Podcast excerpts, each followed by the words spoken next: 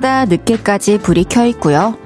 가로등은 수많은 거리를 밝히고 차들은 빨갛고 노란 빛을 쏘며 새벽까지 달립니다. 그리고 그 빛들을 받아내는 강물은 쉼없이 물결을 만들죠. 그림 같은 도시의 야경은 그렇게 완성됩니다.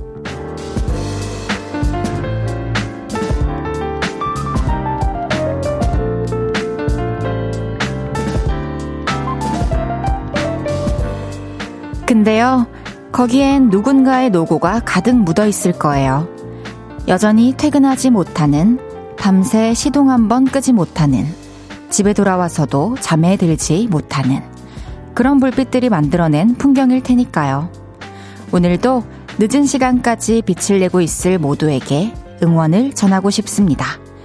볼륨을 높여요. 저는 헤이즈입니다. 7월 10일 월요일 헤이즈의 볼륨을 높여요. 조지의 오랜만에로 시작했습니다. 오, 월요일 저녁 다들 오늘 정말 고생 많으셨습니다.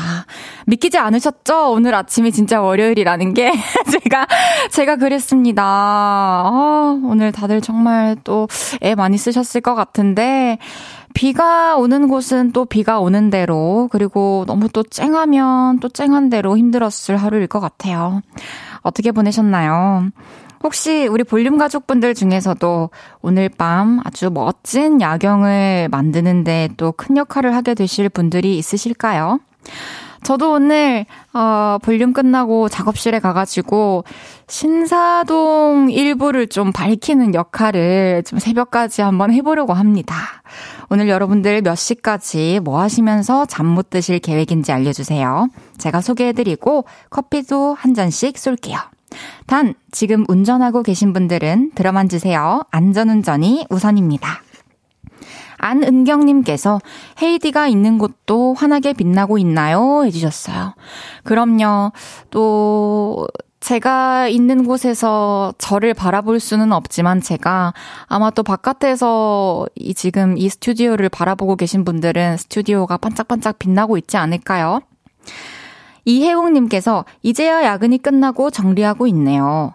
오늘 점심도 못 먹고 커피로 때우고 하루 종일 일과 씨름했더니 지치네요. 헤이디 목소리 들으니 힘이 나네요. 해주셨어요. 와, 그래도 드디어 또 끝이 났군요. 오늘 너무 바쁘셨나봐요. 월요일부터 또 에너지를 좀 배분해서 쓰는 게 또 쉽지 않은 날인데 밥도 못 드셔가지고 더 힘들었을 것 같네요. 집에 가셔가지고 좀 이렇게 쉬면서 뭐 요깃거리도 좀 하시고 그렇게 저녁 편안하게 보내셨으면 좋겠습니다. 송명근님께서 헤이디가 앉아있는 스튜디오도 여의도 야경의 일부겠군요. 그러니까요. 와, 영광이네요. 그쵸? 김지미님께서 출첵이요. 아, 이러지 마요. 내 마음 꿰뚫은 선곡 너무 좋아. 에? 아, 안 그럴게요. 이 퇴근길이 너무 좋아. 오랜만에 느껴보는 이 기분. 이렇게 보내주셨어요. 뭐, 지금 정말 선곡도 마음에 들고 이 분위기도 마음에 든다라는 의미겠죠. 어서 집에 가셔가지고 또 편하게 쉬시길 바라겠습니다. 이은혜님께서 헤이디, 월요일은 월요병 때문에 야근하기 힘들어서 2시간 일찍 7시에 출근해서 아침부터 일 집중해서 하고 퇴근해서 헤이디 목소리 들어요. 헤이디 목소리는 언제 들어도 힘이 나네요. 해주셨어요. 언제나 또 저의 목소리로 힘을 받아주셔서 감사드리고요. 와, 야근하기 힘들어서 월요일부터 아침 7시에 출근하신다는 게 정말 대단하네요. 진짜 부지런하십니다. 오늘도 너무너무 고생 많으셨습니다. 커피 보내드릴게요. 헤이즈의 볼륨을 높여요. 사연과 신청곡 기다리고 있습니다. 오늘 하루 어땠는지, 어디서 라디오 듣고 계신지 알려주세요. 샵8910 단문 50원, 장문 100원, 인터넷 콩과 마이케이는 무료로 이용하실 수 있습니다. 볼륨을 높여요 홈페이지에 남겨주셔도 됩니다. 광고 듣고 올게요. 쉴 곳이 필요했죠. 내가 그곳이 돼줄게요.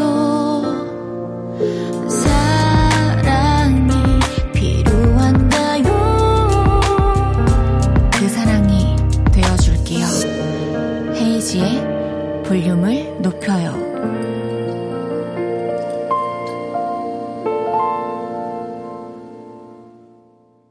KBS 쿨 FM 헤이지의 볼륨을 높여요 함께하고 계십니다.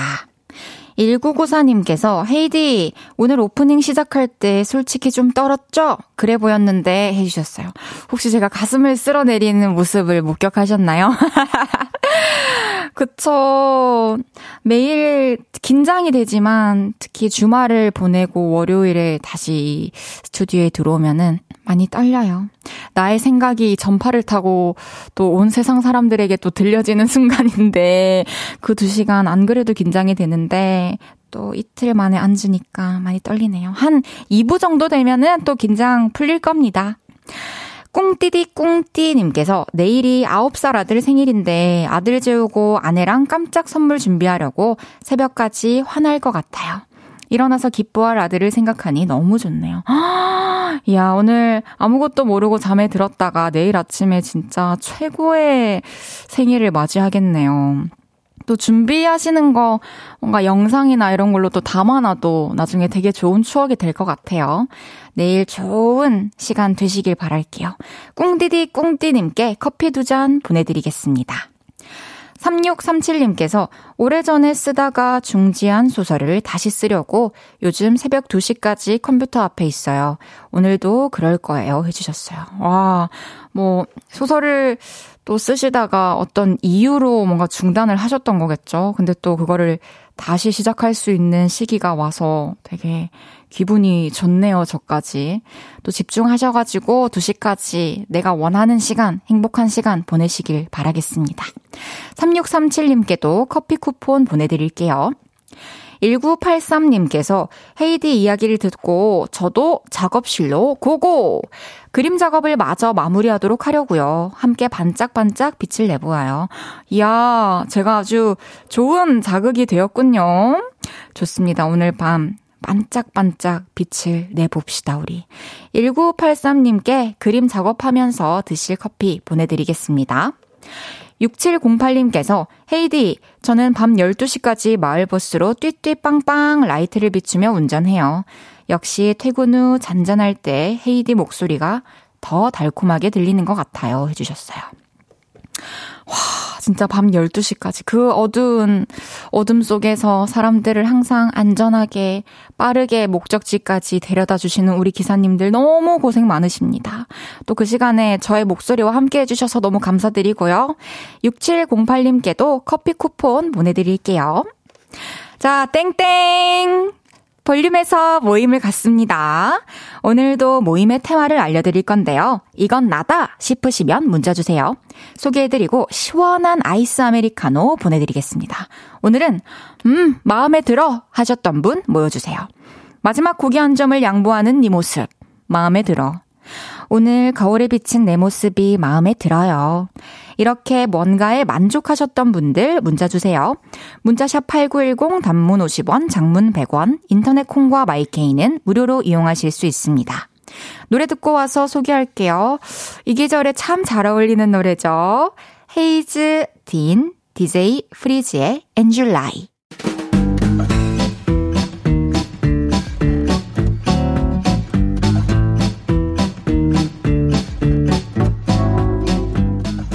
다들 뭐가 그렇게 마음에 드셨어요? 자자, 줄 맞춰서 서주세요. 앞으로 나란히.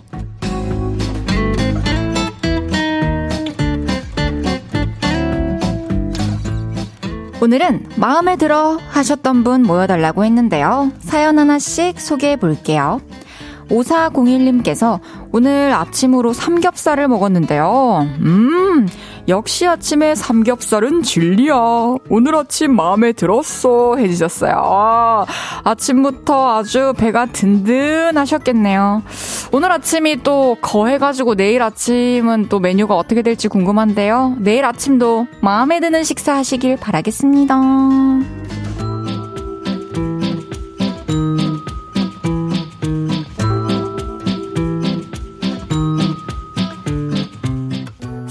3729님께서 오늘 회사에서 오랜만에 마주친 아래층 동료가 저한테 살이 많이 빠지셨어요. 라고 하셨어요.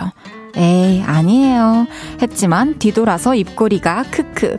마음에 드는 멘트였어요. 어, 저도 누가 살 빠졌다 하면, 아, 진짜요? 너무 잘 됐네요. 너무 다행이네요. 이렇게 얘기를 하거든요. 뭐, 건강하게 살이 빠진다는 거는 또 좋은 일이죠. 우리 또 잘 유지해 봅시다.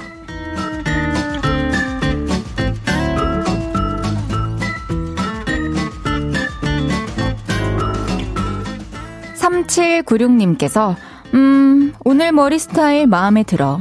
비 오는 날 머리 흐트러질까봐 드라이로 모양 잡고 스프레이로 꽉 고정시켰더니 하루 종일 처음 그대로 유지해줘서 마음에 들어요. 마치 가발처럼 해주셨어요. 아, 이거 뭔지 알죠? 저도 이제 물 맞는 공연에 갈 때 이렇게 스프레이 를 떡칠을 한 적이 있는데 부서질까봐 무섭더라고요. 집에 가셔가지고 샴푸하시기 전에 뭐 린스, 트리트먼트 이런 걸로 매매 잘 부드럽게 해주시고 또 샴푸 깨끗하게 하시고 푹 주무시길 바랄게요.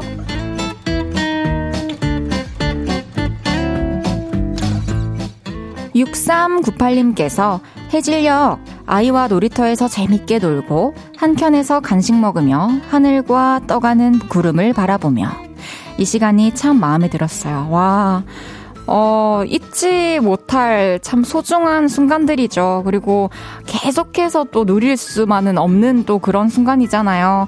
좋은 시간 보내셨다고 하니 저도 마음이 좋습니다.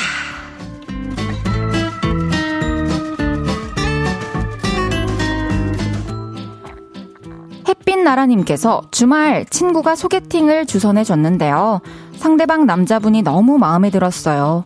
수집어서 밥을 먹는 둥 마는 둥 했지만 이번 주말에 다시 만나서 영화 보기로 했어요.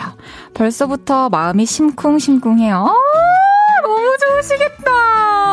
애프터까지. 와, 진짜 영화도 잘 보시고 그날 또 두 분 관계에 좋은 진전이 있길 바라겠습니다. 축하드립니다.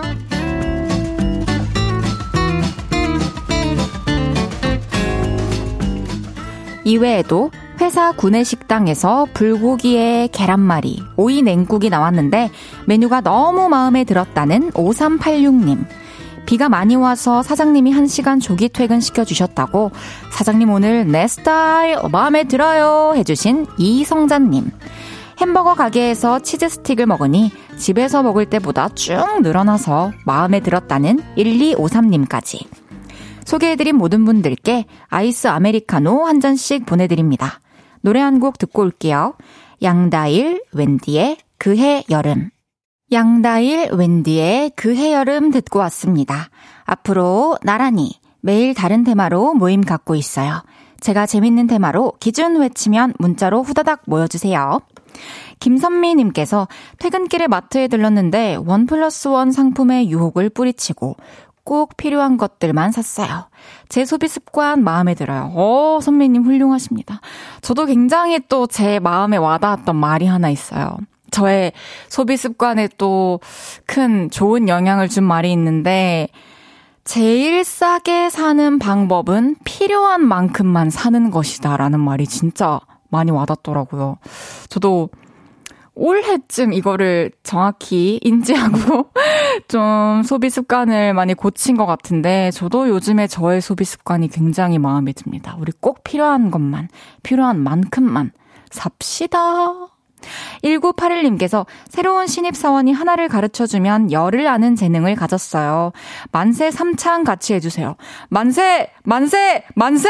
해주셨습니다. 진짜 이건 만세죠. 참 축복이에요. 이런 또 하나를 가르치면 그 이상을 또 알아듣고 열심히 또 알아서 해주는 직원을 만난다는 거. 앞으로 또 일뿐만이 아니라 다른 것도 잘 맞아서 오래 함께 할 수 있길 바라겠습니다. 이제 1부 마무리하고요. 광고 듣고 2부에서 만나요.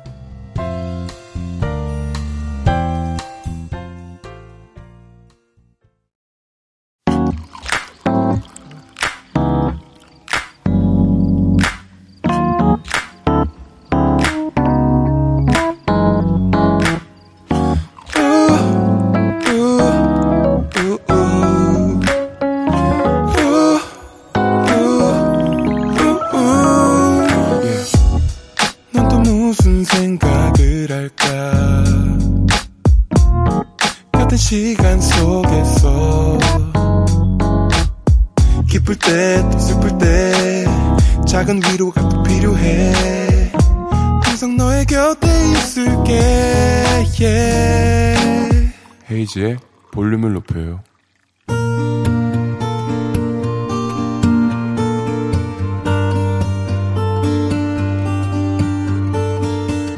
다녀왔습니다.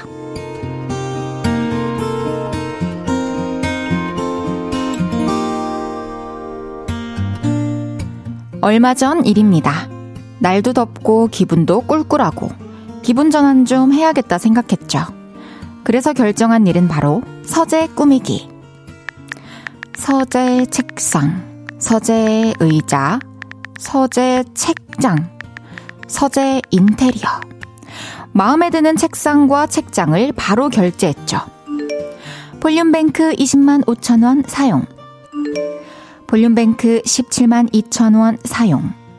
그런데 뒤늦게 걱정이 됐습니다. 아, 의자도 사야 되는데, 헉, 이러다가 한 50만원 쓰겠어. 그래서 의자는 아주 저렴한 DIY로 주문을 했고, 바로 어제 의자가 도착을 했습니다. 그런데 언박싱과 동시에 귀찮음이 몰려왔습니다. 아, 이걸 언제 해? 아, 그냥 미뤄뒀다가 나중에 할까? 아니야, 그러면 더 하기 싫어지겠지? 아, 지금 하자. 그래서 조립을 시작했습니다. 설명서에 완전히 의지해서 말이죠. 바디 A를 바닥에 그림과 같이 눕혀놓고 중심봉 B를 꽂아줍니다. 오케이. 그 다음엔 중심봉 B 위치에 맞추어 베이스 C를 꽂아줍니다. 거기까지는 나름 수월했습니다. 하지만 그 다음부터는 진땀이 줄줄 흐르기 시작했습니다. 바디 A 프레임 안쪽에 홈을 맞추어 headrest D를 아래로 밀어 넣습니다. 아, 이게 다 무슨 말이야. 어떻게 하라는 거야. 하지만 제가 누굽니까? 의지의 한국인. 힘겨웠지만 완성을 시키고야 말았죠. 그래서 한번 앉아봤는데요. 뭐랄까, 언덕길에 있는 벤치에 앉아 있는 기분? 어딘가 좀 비스듬했습니다. 그래서 설명서를 또 들여다봤죠. 의자에 앉아 높낮이 레버를 작동시킨 상태에서 세네 번 쿵쿵 앉아 수평을 조절해 주세요. 그래서 쿵쿵 앉아가며 조절을 해봤는데요. 기분 탓인가? 지구본 마냥 계속 기울여져 있는 느낌입니다. 하지만 별 수 있나요? 그냥 그대로 앉기로 했습니다. 에휴, 기분 전환 좀 해보려고 시작한 일이었는데 의자에 앉으면 스트레스가 밀려오네요. 결심했습니다. 다음부터는 절대로 조립 제품을 사지 않기로요. 조금 비싸도 완제품이 최고입니다. 저 같은 곰손들에겐 말이죠. 아, 지금 든 생각인데요. 의자에 담요를 접어서 깔아볼까요? 그러면 좀 나아질지도. 역시 난 천재야. 헤이즈의 볼륨을 높여요. 여러분의 하루를 만나보는 시간이죠. 다녀왔습니다에 이어서 들으신 곡은 르세라핌의 Good Parts였습니다. 다녀왔습니다. 오늘은 0698님의 사연이었는데요. 뭐, 저를 비롯해서 또 곰손인 분들께서 격하게 공감하실 그런 사연이었어요. 근데 이제 다른 것도 아니고 의자가 좀 너무 비슷하면은 되게 불안하지 않나요? 불편하고. 또 뭐 푹 쓰러질 것 같은 느낌이 들고 되게 불필요한 힘을 많이 들이고 있어야 될 것 같은데 이게 또 어, 잠깐 잠깐은 그냥 아, 허리 아프고 불편하다 이게 다겠지만 또 시간이 지나면은 분명히 또 몸에 안 좋은 영향을 미칠 거예요. 그래서 한번 좀 다시 연구를 해보시는 게 어떨까. 담요로 해결이 된다면 좋겠지만 또 되게 일시적이지 않을까 하는 생각에 좀 도움을 받더라도 새로 조립을 해보셔도 될 것 같고 그런 생각이 드네요.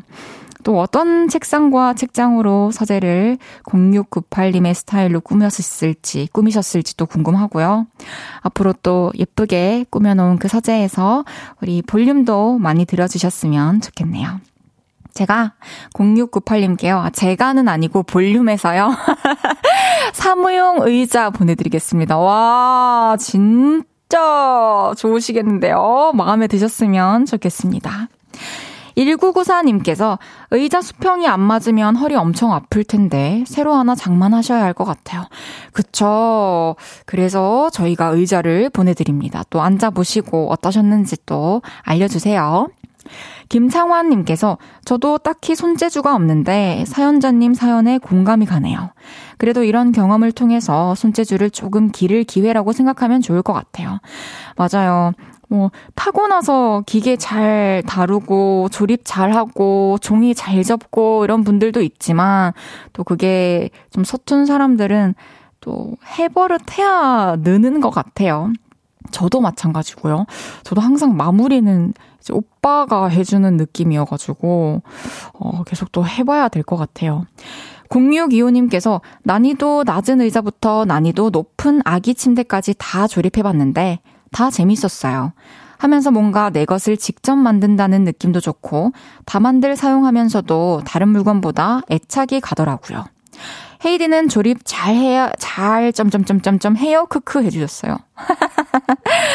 못할 것 같아서 물어보신 거죠? 저도, 에, 잘 못해요. 지금도 그, 몇 달 전에 제가 책장을 하나 샀는데, 이렇게 일자로 폭은 좁고 높게 책을 일렬로 올리는 그런 책장이거든요. 근데 지금 꼭대기가 거의,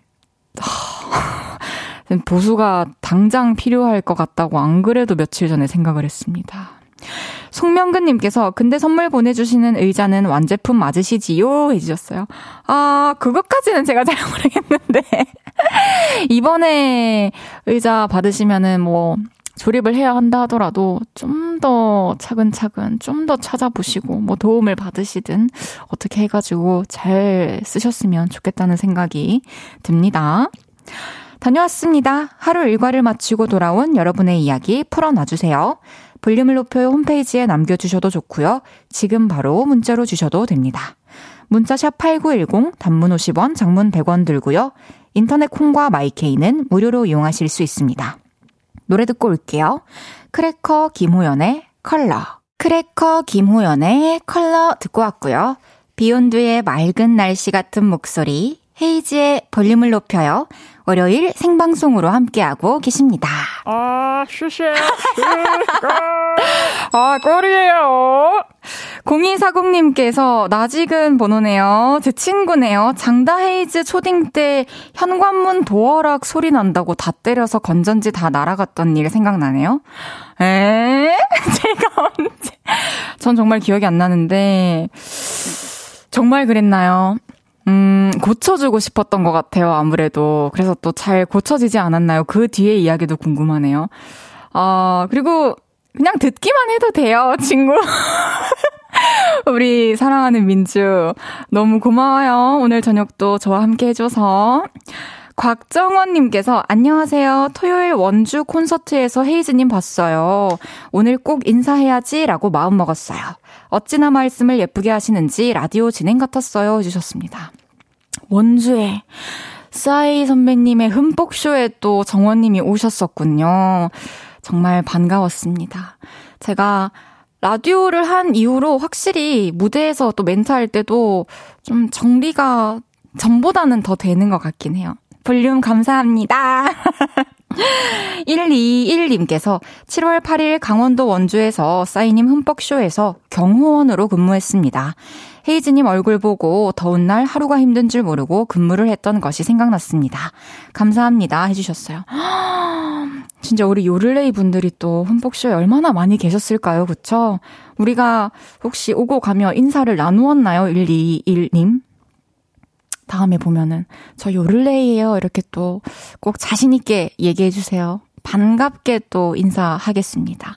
1221님께 커피 쿠폰 보내드릴게요. 더운 날 고생 많으셨습니다.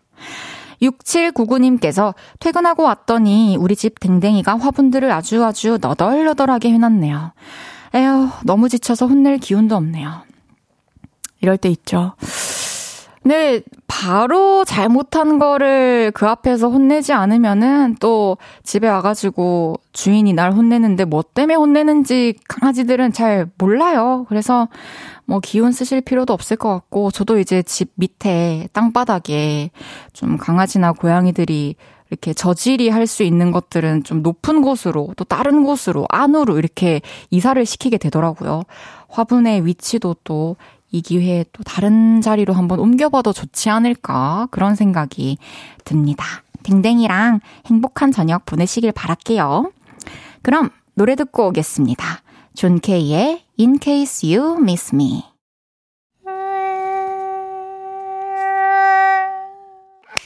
모기 잡을 때도 듣고 철썩철썩 바닷가에서도 듣고 척척척척 비가 오는 날에도 들어주세요. 여기 박명수의 라디오쇼 성대모사 달인을 찾아라 아니고요. 셀프 효과음의 진심인 DJ 헤이즈의 볼륨을 높여요입니다. 매일 저녁 8시에 만나요. KBS 쿨 FM 뾰로롱 KBS 쿨 FM 헤이즈의 볼륨을 높여요 함께하고 계십니다. 2159님께서 인천 여행 갔다가 오늘 돌아왔어요. 오! 헤이디가 너무 보고 싶어서 오픈 스튜디오 잠깐 들렀답니다. 딱 10시까지만 잠깐 들렀다 갈게요. 해주셨어요. 2159님, 어디 계신가요? 인천 여행 다녀오셨어요? 좋은 시간 보냈어요? 다행이네요. 10시까지 잠깐이래. 2시간인데, 그죠? 저보다 또 먼저 와서 기다려주고 계셨는데. 너무 고맙고, 이따 또 퇴근길에 가까이서 인사해요. 김동효님께서 오늘 처음부터 듣고 있는 병아리 청취자인데요. 여기 진짜 가족 같은 특별함이 있는 분위기에 계속 미소 짓게 되네요. 격하게 환영해주세요. 해주셨습니다. 동효님 반갑습니다. 또, 이렇게 또 제가 한번 이름을, 어, 읽고 나면은, 이렇게 뇌리에 박혀요. 이름을 기억해요. 그래서 또 앞으로도 들려주시면은 제가 반갑게 맞이해 드리겠습니다. 사랑해요. 음, 사랑해요. 잠시 후 3, 4분은 왔어요. 사랑스러움 그 자체인 뮤지컬 배우 김소현 씨와 함께 합니다. 오늘 라이브도 준비해 주셨다고 하니까요. 기대 많이 해 주시고요. 콩 접속하시면 보이는 라디오로도 함께 하실 수 있습니다. 아이유의 반편지 듣고 3부에 만나요.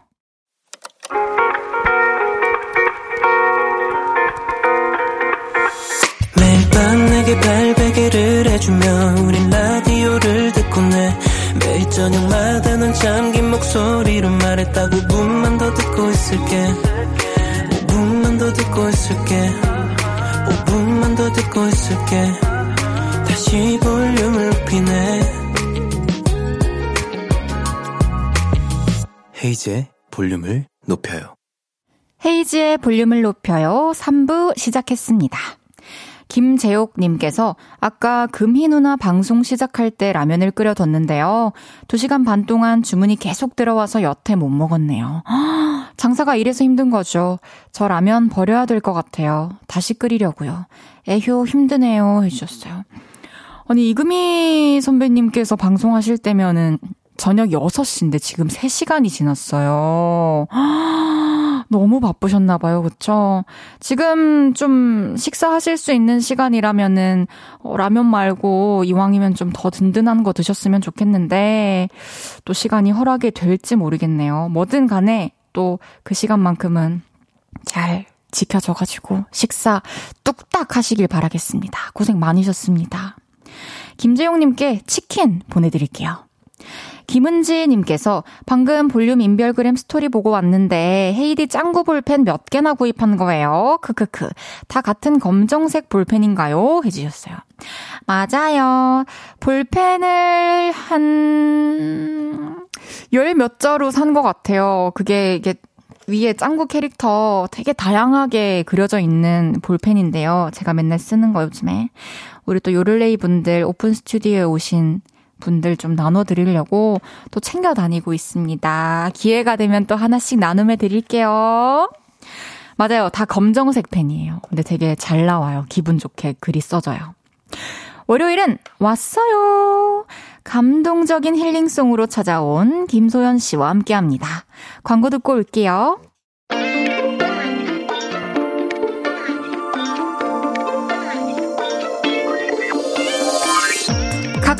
공주 역할을 해내며 뮤지컬계의 공주님이라는 닉네임을 얻으신 그분. 이제는 온 국민이 이렇게 부릅니다. 공주님! 까르르르 이 웃음을 의인화시킨 듯한 사랑스러운 배우님. 누구시죠? 저예요. 제가 왔어요. 여러분이 공주님이라고 불러주시는 저 김서연이 왔어요.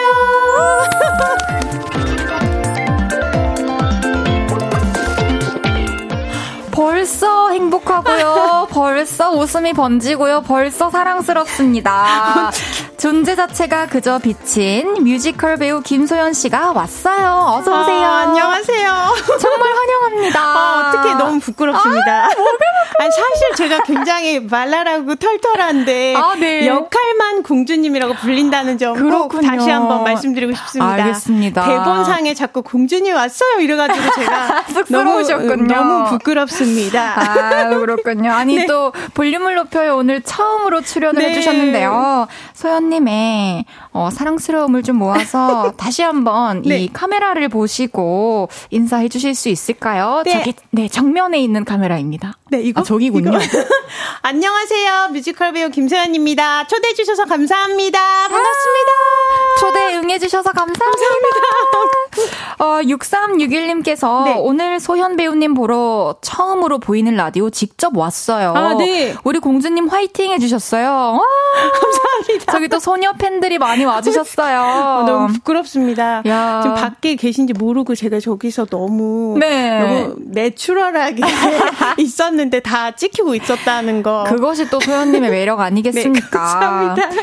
김동효님께서 김소현님 지킬앤 하이드 공연할 때 넋 놓고 본 기억이 있어요. 아, 네. 목소리가 공연장을 뚫었던 기억이 새록새록 어, 반가워요 해주셨어요. 감사합니다. 야 공연을 보시고 또 그 느낌을 잊지 못하고 오늘 또 찾아와 주셨어요. 네, 감사합니다. 8770님께서 소현님 혹시 나이가 어떻게 되세요? 지금 만 나이 적용되었으니 만 20세이시죠? 네, 해주셨어요. 제가 중학교 때 데뷔했고요. 지금 22년 좀 됐으니까 상상해 주시면 감사해요. 어, 솔직한 답변 감사합니다. 5765님께서 저는 김소연님 나오시는 방송 보면 자동으로 입꼬리가 올라가요. 오늘 한 시간도 볼륨에 좋은 기운 쭉쭉 주고 가주세요. 해주셨습니다. 네, 어, 입꼬리가 올라가시게 열심히 한번 해보겠습니다. 아, 저는 오늘 처음 뵙자마자 네. 웃음이 번지더라고요. 아, 네, 아유, 감사합니다. 전 아까 저기 모기 그 파리 모기 소리 내시는 거 모기 성대모사 효과음인 줄 알았어요. 정말 감사합니다. 진짜 너무 자연스럽게 너무 재밌게 해주셔 가지고 밖에서 작가님, PD님께서 아우 귀여워 막 진짜 실시간으로 하셔 가지고 제가 너무 즐겁게 듣고 있었습니다. 아, 저 김서연 배우님께 인정 받았어요, 아, 여러분. 말이 필요 없습니다. 너무 많은 분들이 이미 인정해 주. 아, 진정한 인정은 스태프분들이 해 주시는 거라고 아, 생각합니다. 감사합니다, 스태프분들.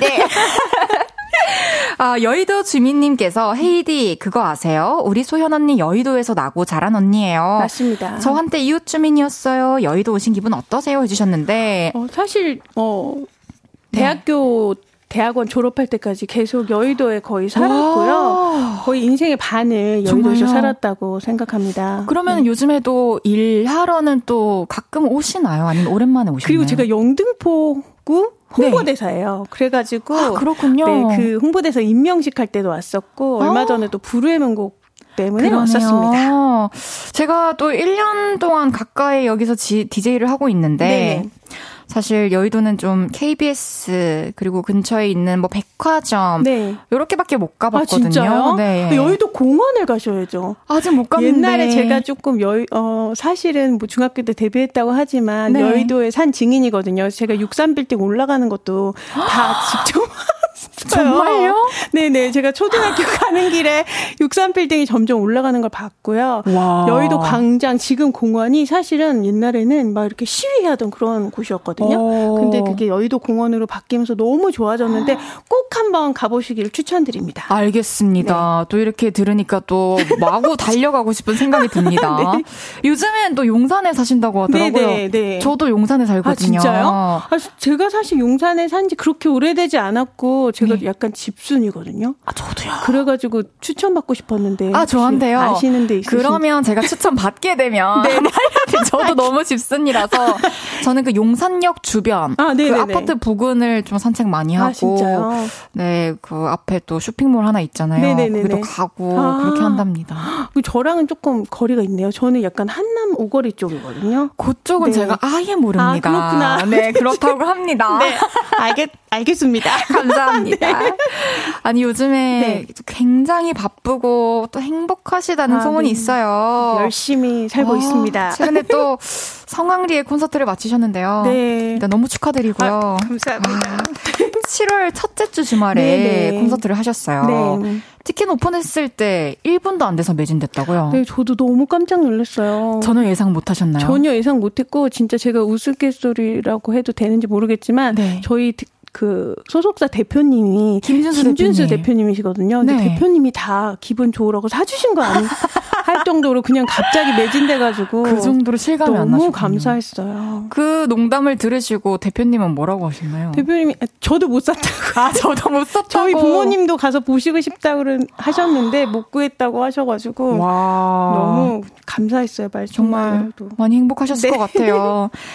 어, 관객분들 연령층이 굉장히 다양했을 것 네, 같은데 네. 어땠나요? 어, 사실 어, 어떻게 보면 약간 팬미팅처럼 네. 제 그동안 했던 뭐 작품들, 노래들 이렇게 에피소드들 들려드렸는데 약간 어머니, 아버님 정도의 그런 분들도 오셔가지고 재밌으셨을까 되게 걱정되더라고요. 아, 너무 재밌으셨을 실시간으로 거예요. 실시간으로 이렇게 뵈면서 뭐 어떤 거를 해드려야 될까 막 이러면서 너무 감사하죠. 분명히 네. 또이 행복 바이러스를 마음껏 전달해 주셨을 것 네. 같다는 네. 생각이 듭니다. 감사합니다.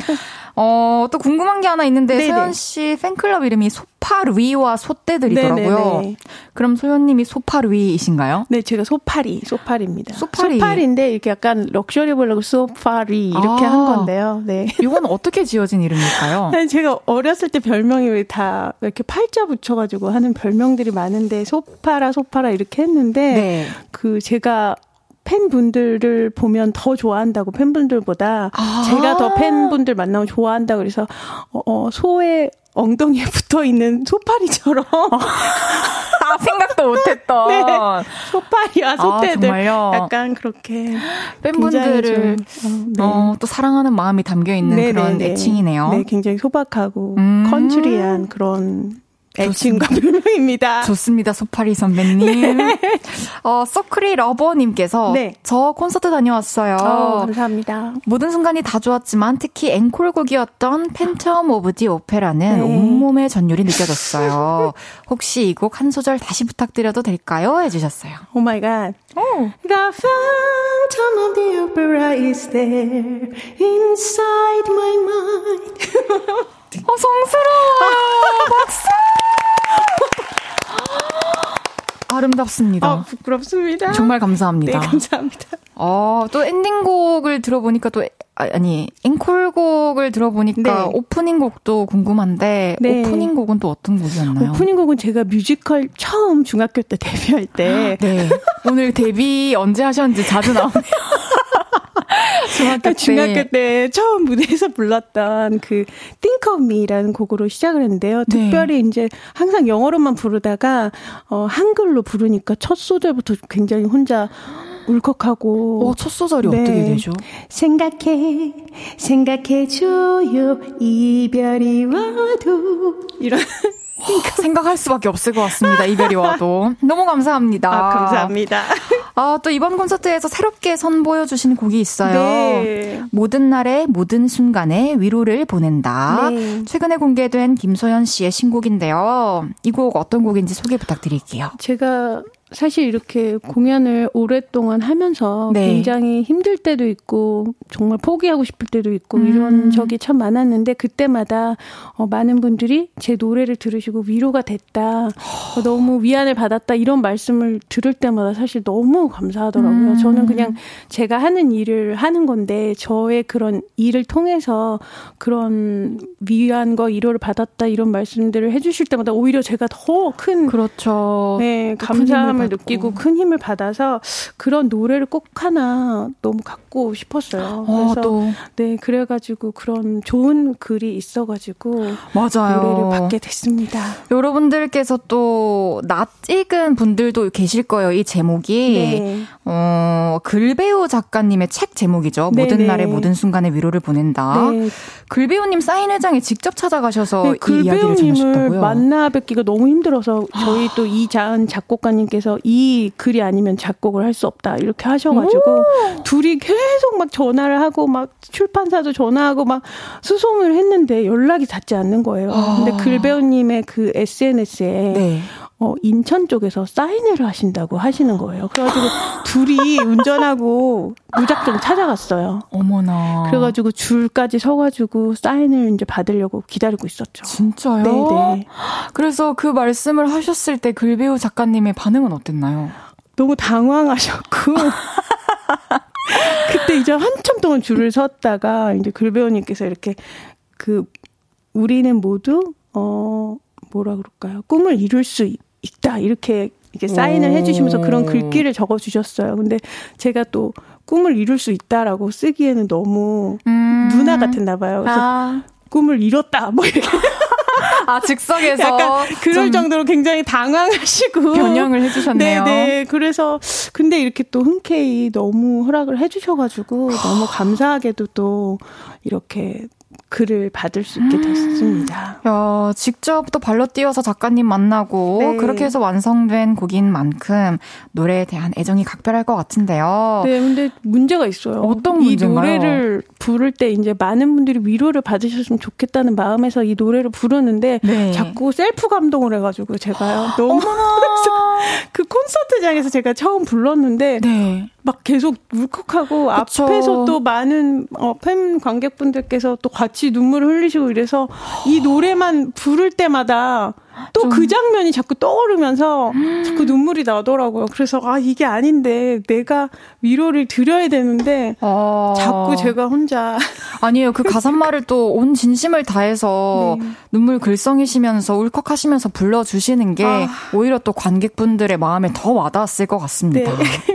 어, 그러면 우리 함께 또 라이브를 들어볼 건데요. 아, 어떡해요. 어, 아까부터 계속 어. 어떡해라 몰라 하시면서 리허설 완벽하게 해주셨는데. 오늘이 이제 그 콘서트 다음에 두 번째로 부르는 그런 날이에요. 건가요? 네. 너무 아름다웠습니다. 저의 노래 목소리 말고 그냥 이 가사를 들어주시고 그냥 같이 이렇게 느껴주셨으면 좋겠어요. 알겠습니다. 네. 그럼 소연님은 이제 라이브석으로 이동해 주시고요. 여러분들은 노래 들으시면서 어떻게 듣고 계신지 얘기해 주세요. 그리고 또 김소연 씨에게 궁금한 것들, 부탁하고 싶은 것들도 계속 보내주시고요. 문자샵 8910, 단문 50원, 장문 100원 듭니다. 인터넷 콩과 마이케이는 무료로 이용하실 수 있습니다. 김소연 씨 준비되셨나요? 준비됐습니다. 함께 들어볼게요. 모든 날에, 모든 순간에 위로를 보낸다.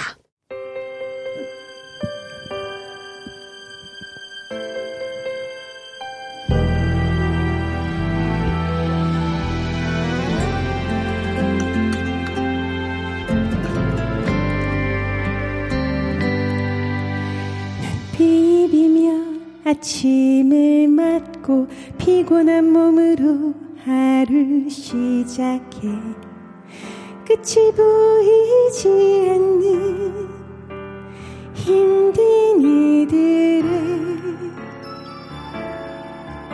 매달리고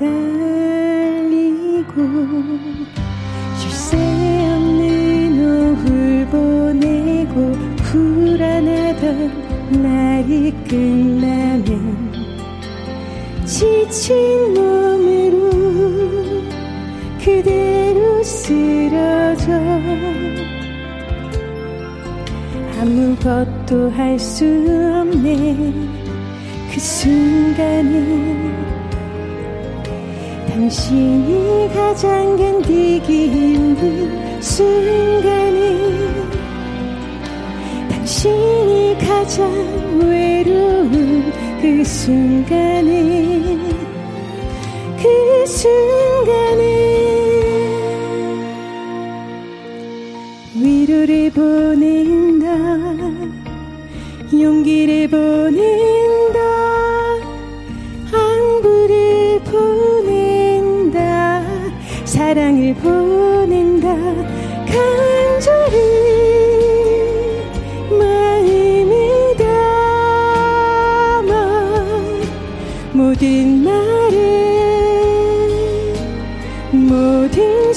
순간에 위로를 보낸다.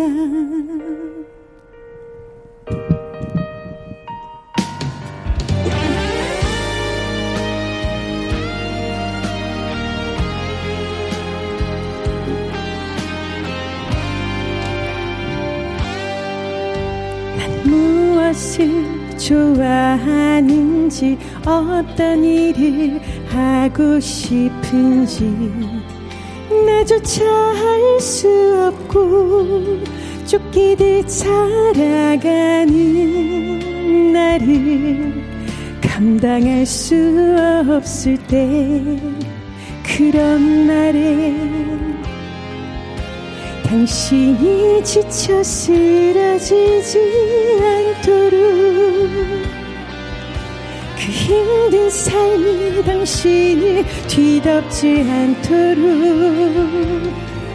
그 순간에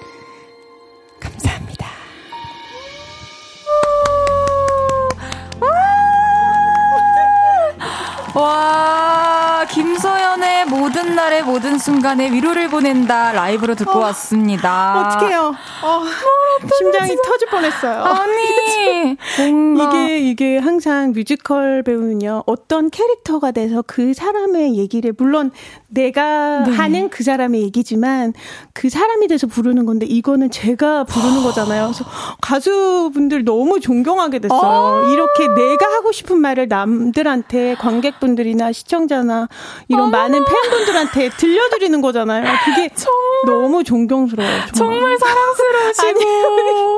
아, 저는 이게 가사도 가사인데, 와, 김소연님의 목소리로 들으니까 어떻게? 진짜 영혼까지 치유되는 느낌이 아니에요. 들었답니다. 너무 감사합니다. 정말 감사합니다. 정말 가수분들한테 여쭤보고 싶어요. 아, 셀프 네. 감동을 하지 않고 담백하게 부르는 법을 배워보고 싶습니다. 꼭 얘기해 주세요. 아, 알겠습니다. 네. 가수분들도 아이디어 있으시면 좀 공유해 주시길 바라겠습니다. 어, 어, 한준영님께서 네. 정말 말도 안 돼. 신곡 진짜 너무 눈물 버튼이에요. 어. 진짜 울 만큼 다 울어서 이제는 힐링 받으며 웃음 짓게 하는 그런 곡이에요. 아, 와. 너무 감사합니다. 너무 최고의 칭찬이시고. 감- 그런 표현이신 것 같아 너무 감사드려요. 뭔가 노래를 듣고 한바탕 이렇게 쏟아 부어내고 네. 다시 안정을 찾으신 그런 기- 느낌이에요. 그죠? 네. 진짜 이 노래를 통해서 위로도 보내주시고 용기도 보내주시고 네. 안부도 보내주시고 사랑도 보내주시고 참 어, 바로 곡입니다. 이렇게 해석을 해주시니까 너무 좋아요. 이렇게 그냥 느껴지는 대로 바로 감상을 얘기해 주셔서 좋은 음악은 다 바로바로 느끼고 알아보는 아, 법입니다. 감사합니다. 8770님께서 이래서 김소현, 김소연 하는군요. 시작부터 어. 울컥하네요. 주셨어요. 감사합니다. 은장님께서 바람결 같은 목소리가 스며듭니다. 정말 이렇게 기분 좋은 바람이 스미는 느낌이에요. 아니 뮤지컬 곡 할 때는 막, 오! 약간 이렇게, 아. 으아! 막 이렇게 하잖아요. 근데 이렇게, 어, 정말 노래 연습할 때 약간 촛불 켜놓고 정말 촛불이 꺼지지 않을 정도의 그 바람으로만 부르고 연습했거든요. 이야. 느낌이 되게 다르잖아요. 그러네요. 네, 그래가지고 했는데 그걸 바로 또 캐치해 주셨네요. 역시 다 또 아, 진심은 통하는 법인 것 같습니다. 부끄럽습니다. 노래 너무 잘 들었습니다. 네, 감사합니다. 어, 오늘 소연 씨가 나온다고 하니까 소연 언니는 평소에 어떤 노래를 좋아하나 궁금해요. 이런 질문들이 많이 왔어요. 아, 네. 그래서 이번에는 김소연 씨가 직접 골라주신 노래들 들으면서 이야기 한번 나눠보겠습니다. 네. 빗소리 척척 님께서 이번 주 내내 비 소식이 있던데 비 올 때 한 번씩 찾아 듣는 소현 언니의 playlist가 궁금해요 해주셨습니다. 오, 잠깐 들어볼게요. Just singing in the rain. What a glorious feeling, I'm happy again. 아, 모두들 들어보신 노래죠? 네. 진 켈리의 Singing in the Rain입니다. 네. 이 곡을 또 자주 찾아 들으시는 이유가 있을까요? 비 오는 날? 그냥 비가 오면은 굉장히 이렇게 우울해지거나 좀 맞아요. 이렇게 착 이렇게 가라앉는 느낌이 들고 싶을 때도 있지만 맞습니다. 대부분 비가 올 때는 저는 이 노래가 좀 재밌고 막 이렇게 신나고 이런 막 비를 막 첨벙첨벙하면서 막 춤추고 싶은 맞아요. 그런 노래가 떠오르더라고요. 그 좀 어둑어둑한 그런 분위기를 확확 전환시켜 줄수 있는 그런 노래인 것 같아요. 네네. 제가 평상시에 어, 비극의 주인공 뭐 그런 아. 역할을 많이 해가지고 항상 이렇게 역할을 젖어 있는데요. 아, 네. 그래서 평상시는 굉장히 이렇게 좀 해피하려고 노력하다 그렇군요. 보니까 비가 오면 우울해지지 않으려고 이렇게 좀 밝은 노래를. 아. 하지만 이 노래도 좋아합니다. 설마 비도 오고 아~ 그래서 네 생각이 났어. 어떡해. 이 노래도 또 신나할 수 있어요. 비도 오고 그래서 생각이 났어. 이렇게 또 신나게 또 들으시면 들으실 수 있는데 어, Singing in the Rain 이 노래는 네. 2006년에 네. 또 사랑은 비를 타고라는 작품을 하셔가지고 네, 근데 이게 같은 어, 제목이라서 그렇지만요. 아~ 이거는 또 다른 작품이에요. 그렇군요. 거기서는 굉장히 발랄한 그런 막 약간 이벤트 하는 여자 역할입니다. 아. 그래서 이 노래는 부르지 않고요. 막 결혼 축하해요 막 이런 노래 아. 약간 발랄한 그런 역할이에요. 그렇군요. 네. 그럼 Singing in the Rain 여기서 한 소절 짧게 부탁드려도 될까요? Singing in the rain. 아까 이, 이 노래요? 네. Singing in the rain. I'm singing in the rain. 어, 부끄럽네요. 너무 좋아. 이야, 이렇게 또 네. 김소연 씨가 좋아하는 음악들 네. 4부에 더 이야기 나눠보기로 하고요. 네. 이제 3부 마무리하고 광고 듣고 오겠습니다. 어, 벌써요? 네. 이런. 저녁 8시가 되면 헤이즈 볼륨을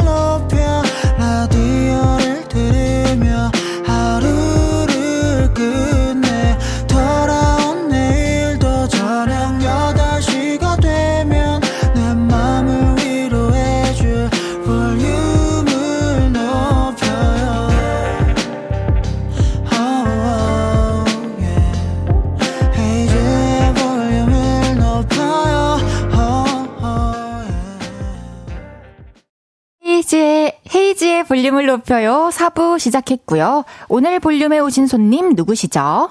모든 날에, 모든 순간에 위로를 보내고 싶은 뮤지컬 배우 김소연이 왔어요. 아, 너무 잘하셨어요. 감사합니다. 어, 계속해서 김소연 씨가 골라주신 음악들 들어볼 건데요. 네. 어, 조선의 공주 김소현님께서 우리 소현공주님 오늘 일정을 마치고 집에 가서 이브닝 드레스를 입고 노래 한 곡을 듣다가 잔다면 어떤 노래 듣고 싶으세요? 해주셨습니다. 또 추천해주신 노래 들어볼게요. 어,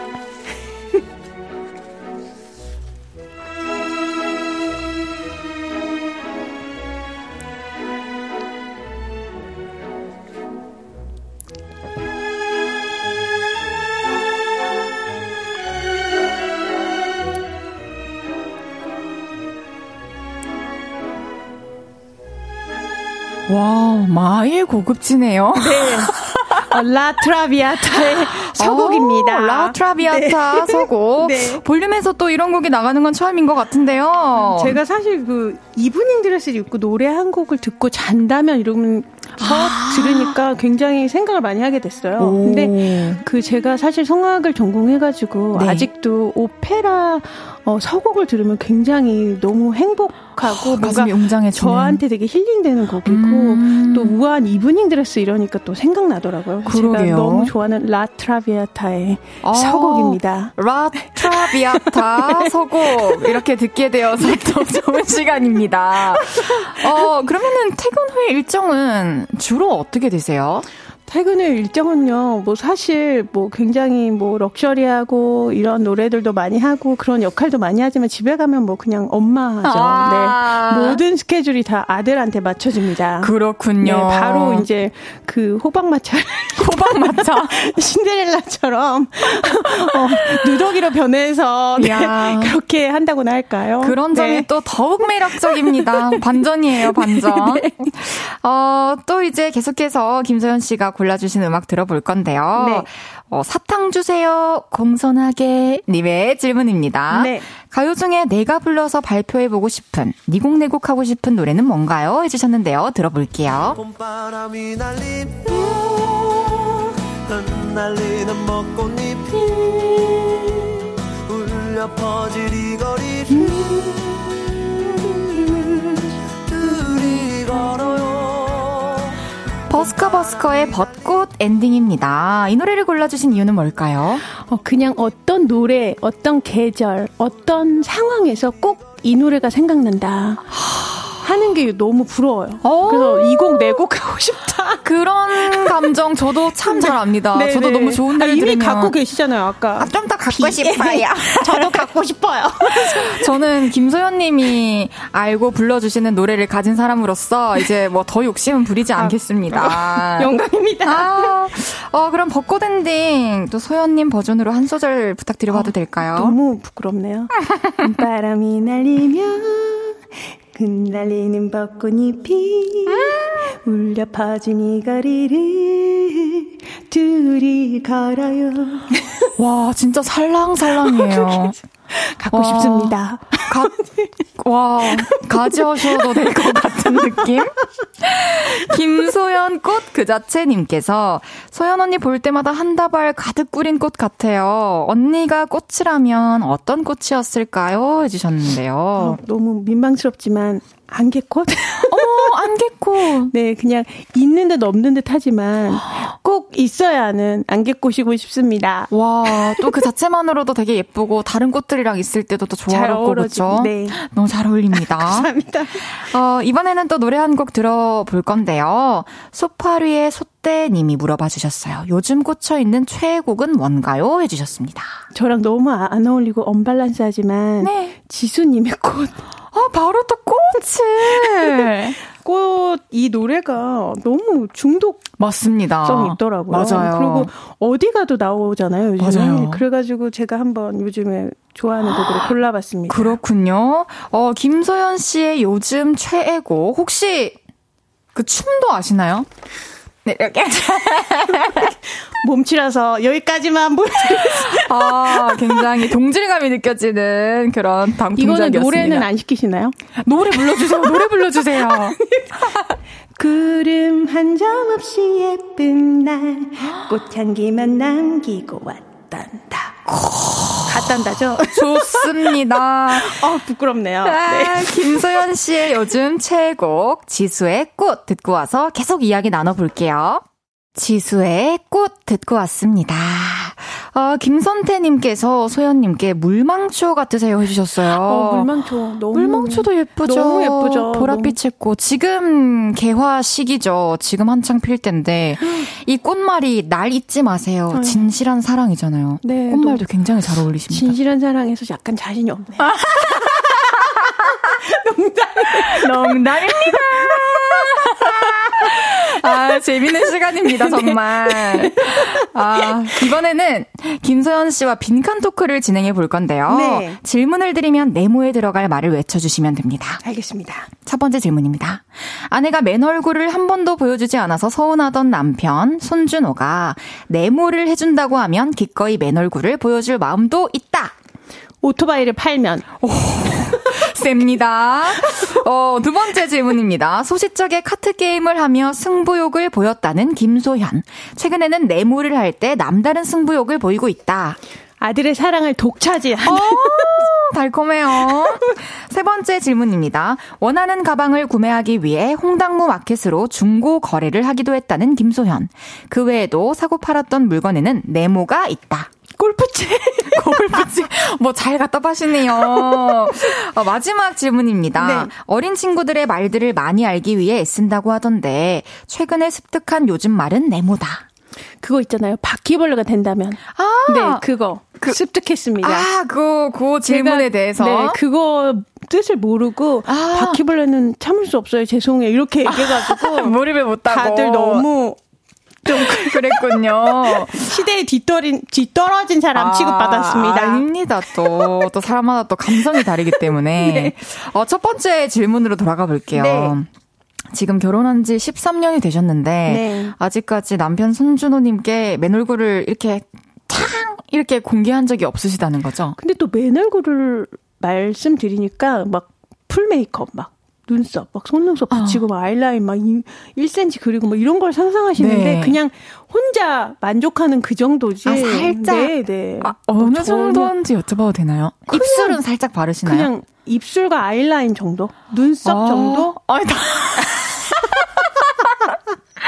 저는 놓칠 수 없는 게 또 입술이거든요. 그러니까요. 그 입술색. 그냥 나만의 그런 거잖아요. 그쵸. 네. 근데 거울 속에 내가 확 달라 보이죠. 네, 그리고 그냥 남편을 위해서 뭐 남편을 얼마나 사랑하면 그러냐 이러는데 네. 저를 사랑해서 어, 그쵸. 또 어떻게 보면 네, 또 나를 위한 거기도 나를 하죠. 위한 겁니다. 맞아요. 어, 방구대장 뽕뽕이님께서 네. 손준호님께서 라스에 나오셔서 사실 아내가 자고 있을 때 일- 일방적으로 뿅 소리를 듣긴 들었다고 하셨는데 이 사실 서현님도 알고 계셨나요? 해주셨는데 그냥 모를 모를 때 하는 거는 괜찮다고 아, 생각해요. 저도 그렇게 생각합니다. 네, 그냥 내가 부끄럽지 않으니까요. 모르겠어요. 부정하고 싶습니다. 알겠습니다. 저와 되게 비슷한 코드를 갖고 계신 것 같아요. 어, MBTI가 어떠세요? 저는 ISFJ거든요. 선배님은 어떻게 되시나요? 엠프제인데. 어, FJ가 비슷하네요. 아, 네네네네. 그쵸? 네네. 똑같네요. 네. 저도 생리 현상을 막 트지는 못할 것 같고, 네, 좀뭐 어려운 것 같아요. 그쵸. 막 힘들게 참는 건 아니어도 앞에서 막 장난으로 막 뽕뽕거리고 네, 막 그- 트름하고 이런 거 있잖아요. 약간 그거는 힘들 것 네, 같아요. 저도 절대 네네. 못할 것 같습니다. 어, 두 번째 질문이었어요. 네. 어! 네, 아, 아, 아, 이게 중요하죠. 네. 오토바이를 파시면 네. 맨 얼굴을 보여주시겠다. 사실 어, 결혼 전에 오토바이를 이렇게 좀 스물스물 탔어요. 그렇군요. 그 자기 거는 없었지만 남이 거를 이렇게 스물스물 탔는데 제가 오토바이는 참을 수 없다. 안 된다. 모든 걸 다 오케이 하지만 오토바이는 안 된다 이랬는데 어 왜 그런 거 있잖아요 쇼핑 이거 인터넷 쇼핑하는데 네. 오토바이 무슨 시가잭 같은 뭐 그런 뭐 충전하는 게 장바구니 들어 있는 거예요. 어머, 어머, 어머, 어머. 그래 가지고 제가 정말 너무 화가 났는데 네. 그래서 진짜 정말 타지 말아라. 음. 정말 탈 거면 생명 보험을 내 이름으로 농담. 아니 너무 싫으니까요. 그- 그 정도로 그 정도로 싫다. 싫다. 정말 내가 그 생명보험 타가지고 잘 살면 좋겠냐. 막 이러고 아. 온갖 엄포를 놨는데 안 탄대요. 근데 그 존재만으로도 너무 힐링이라는 거예요. 그냥 주차되어 있는 것만으로 이제 또 마음이 위안이 되시나 봐요. 저는 정말 너무 너무 걱정돼요. 그쵸. 안 탔으면 좋겠고 팔았으면 좋겠어요. 그러게요. 네. 또 마음이 또 변하는 날이 또 올 수도 있겠죠. 네네 제발. 어, 두 번째 질문이었어요. 네. 소시적 카트 게임 하면서 승부욕을 보였었는데 최근에는 아들의 사랑을 독차지할 때 네. 남다른 승부욕을 보이고 있다. 이제 다른 여자의 남자가 되기 얼마 전이잖아요. 이제 곧 다른 여자의 남자가 될 거니까 그 전까지 와. 쟁취하고 싶습니다. 이제 또 사춘기에 접어들 시기죠. 네네. 그쵸, 벌써 많이 네. 커가지고. 그 여자를 위해서 제가 잘 훈련시키고 있어요. 또 행운의 여성분이 되겠네요. 네. 이영래님께서 저 주한이 덕분에 소연님 팬 됐어요. 아, 너무 감사합니다. 주한이는 이제 너무 많이 컸겠죠? 이제 몇 살인가요? 네, 해주셨습니다. 12살이에요. 이제 만 나이로 하니까 11살이죠. 네. 정말요? 11살. 지금 초등학교 5학년인가요? 이제 발도 저보다 크고요. 키도 이제 거의 다 따로 따라 잡았어요. 와 어렸을 때부터 네. 되게 sweet하고 엄마 아빠 마음을 잘 헤아려 줬는데 지금은 또 얼마나 더 네, 멋지게 아직까지는 잘 다행히도 지금도 그러면 네. 앞으로도 계속 그럴 겁니다. 아, 감사합니다. 그러면은 요즘에 또 다른 뭐 게임이나 취미 생활 같은 것도 있으실까요? 어 제가 좀 약간 그 코로나 팬데믹 때 네. 약간 스머프 게임에 빠져가지고 밭도 일구고 밭을 일구셨군요. 다시 또 이렇게 팬데믹 끝나니까 아. 그런 여유가 또 없어지더라고요. 그쵸. 그래서 게임은 열심히 못 하고 있어요. 음, 그렇군요. 제가 또 이렇게 뭐라 그러죠 스타크래프트도 하고 막 이랬던 진짜요? 시절이 있었는데 네. 좀 그런 취미를 잃어버리는 게 좀 안타깝긴 합니다. 또 한동안은 또 사랑 독차지 하시다가 네. 또 나중에 여유 생기시면 이제 곧 음, 늦게 왔으면 좋겠네요. 그 여유가. 어, 세 번째 질문이었습니다. 홍당무 마켓으로 중고 거래 하시는 김소연 님. 최근에는 최근인가요? 골프채 파신 게? 그게 이제 사실 제가 판 적은 없어요. 아. 손준호 씨가 골프채를 골프채에 너무 무늬가 없다 이래 가지고 제가 저보고 댓글을 달으라는 거예요. 그래서 그래서 제가 이렇게 댓글을 달았었거든요. 아, 좋은 근데 손준호 씨가 그게 제가 진짜 사는 사람인 줄 알고. 어머나, 어떡해. 신나가지고 댓글을 달았더라고요. 그래서 그거 나야?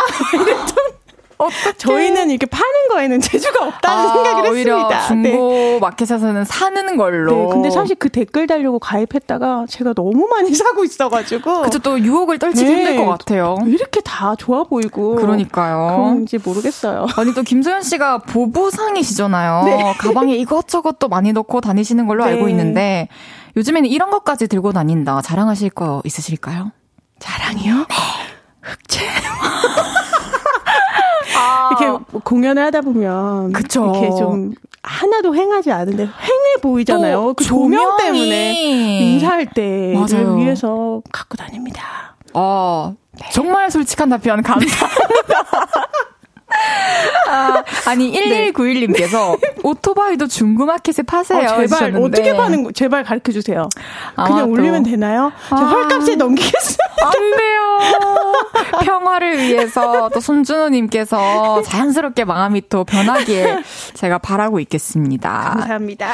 어, 마지막 질문이었죠. 어린 친구들의 말들을 많이 알기 위해서 애쓰고 있는데 요즘에 습득하게 되신 말은 그 바퀴벌레 내가 바퀴벌레가 되면 어떡할 거야 이 말의 의미. 네네. 여튼 처음에는 그게 전문용어 감정이입이 안 되셨던 건가요? 네, 그냥 제가 바퀴벌레가 너무 싫어가지고 이런 질문을 왜 하는 거지? 그냥 아, 그랬어요. 그렇죠. 우리 바 선생님은 네. 미움을 받고 있죠. 근데 바 선생님 진짜 못, 못 참겠어요. 그쵸. 바 선생님 바만 들어도 나중에 그 감정을 좀 이해하고 난 뒤에는 어떻게 하겠다고 말씀을 하셨나요? 그냥 어 뭐든지 다 오케이다. 사랑해 줄 준비가 됐다. 뭐 이렇게 아, 널 키워주겠다. 네. 이렇게. 근데 사실 너무 바 선생님 참을 수가 없는 거 어쩔 수, 수 없는 것 같아요. 사실 그러니까 그만큼 잘... 사랑하겠다. 그만 그쵸. 그것까지도 내가 감수하겠다는 의미에서 바 선생님이 나왔나 봐요. 와 진짜 온 진심을 통해서 또 이해해 주신 것 네, 같아요. 네. 그렇죠? 저도 쉽지 않았던 아, 질문입니다. 너무 쉽지 않아요. 아, 얼마 전에 바 선생님 왕왕왕 바 선생님이 저희 집에 새벽에 나타나가지고 진짜요? 제가 진짜 거의 민원 들어올 정도의 high 소프라노를 한 적이 있는데요. 잘 처치하셨나요? 그래가지고 저희 남편이 정말 저, 남자 발가락보다 큰 바 선생님이 나타나가지고 어, 그 참. 최근에 또 보셔가지고 이 단어가 더 민감하게 다가왔을 수도 있을 것 같아요. 저희 남편이 물 묻혀가지고 휴지로 잘 보내드렸군요. 선생님을 하늘나라로 맞아요. 잘 보내주는 게 중요합니다. 네. 그랬군요. 이렇게 또 김소연님에 대해서 더 자세히 알아보는 시간 가졌고요. 네. 또 이제 실시간 질문들 좀 소개해 드릴게요. 네. 정호준님께서 소연님이랑 준호님이랑 서로 휴대폰에 뭐라고 저장되어 있는지 궁금해요. 뭔가 특별한 애칭이 있을 것 같아요. 해주셨습니다. 네, 손준호 씨는 내 사랑 하트 이렇게 돼 있더라고요. 그래서 볼 때마다 마음을 다 잡습니다. 그래, 열심히 해야지. 그럼 소희님은 어떻게 저는 사실 손준호 씨가 저 초등학교 2학년 1학기 때 태어났잖아요. 아~ 그래가지고.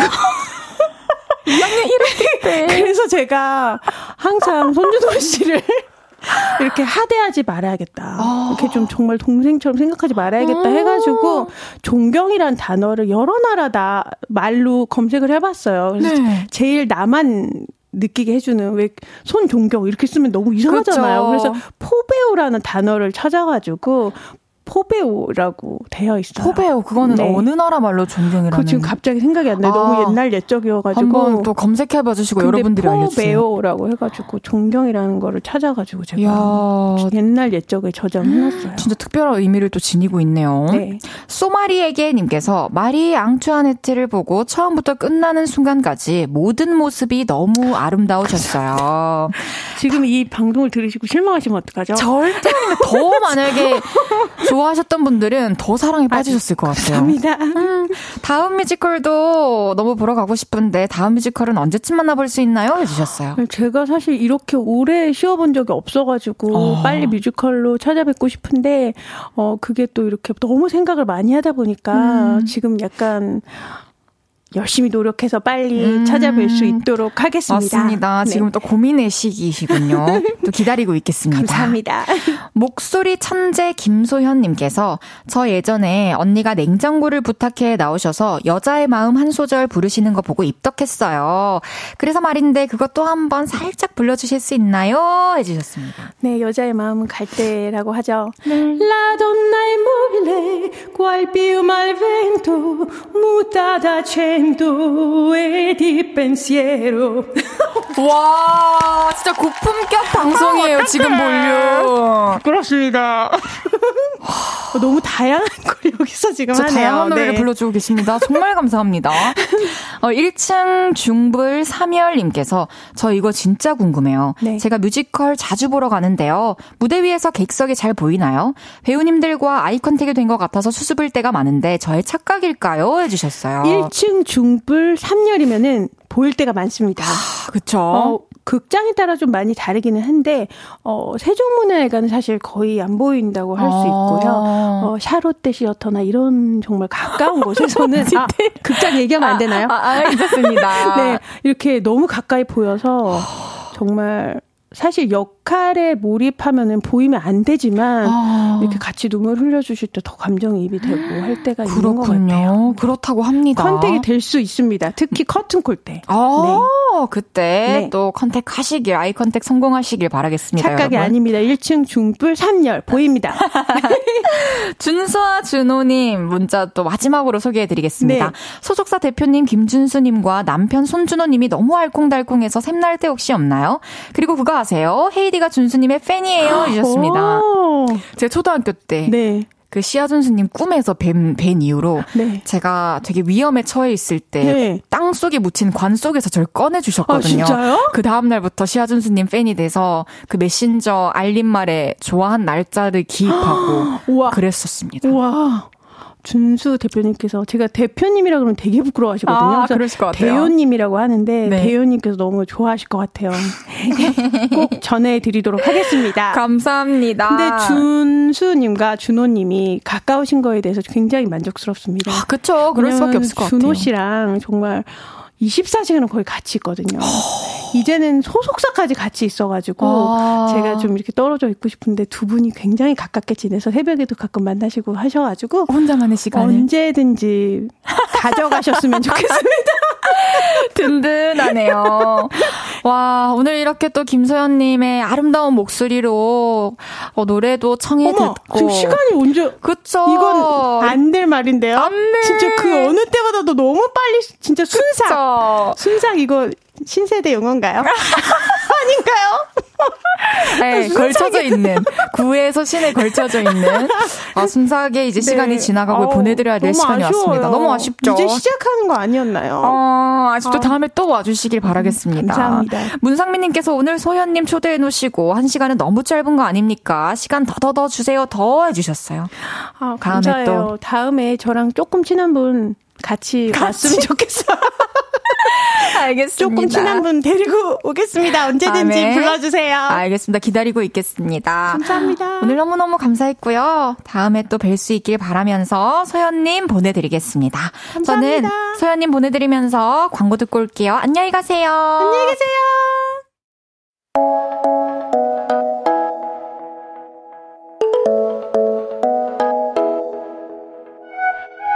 헤이즈의 볼륨을 높여요에서 준비한 선물입니다.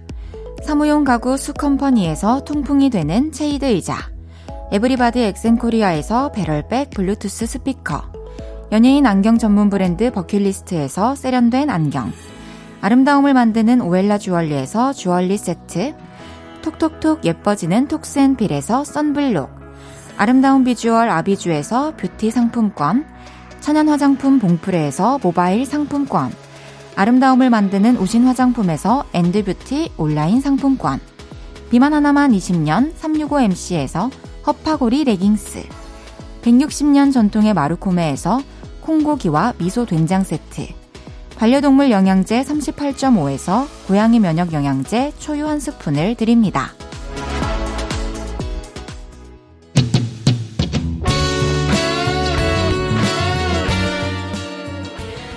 헤이즈의 볼륨을 높여요. 이제 마칠 시간입니다.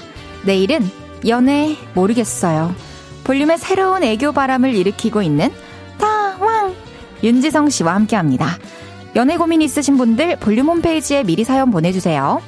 나상현 씨 밴드의 각자의 밤 들으면서 인사드릴게요. 볼륨을 높여요. 지금까지 헤이즈였습니다. 여러분, 사랑합니다.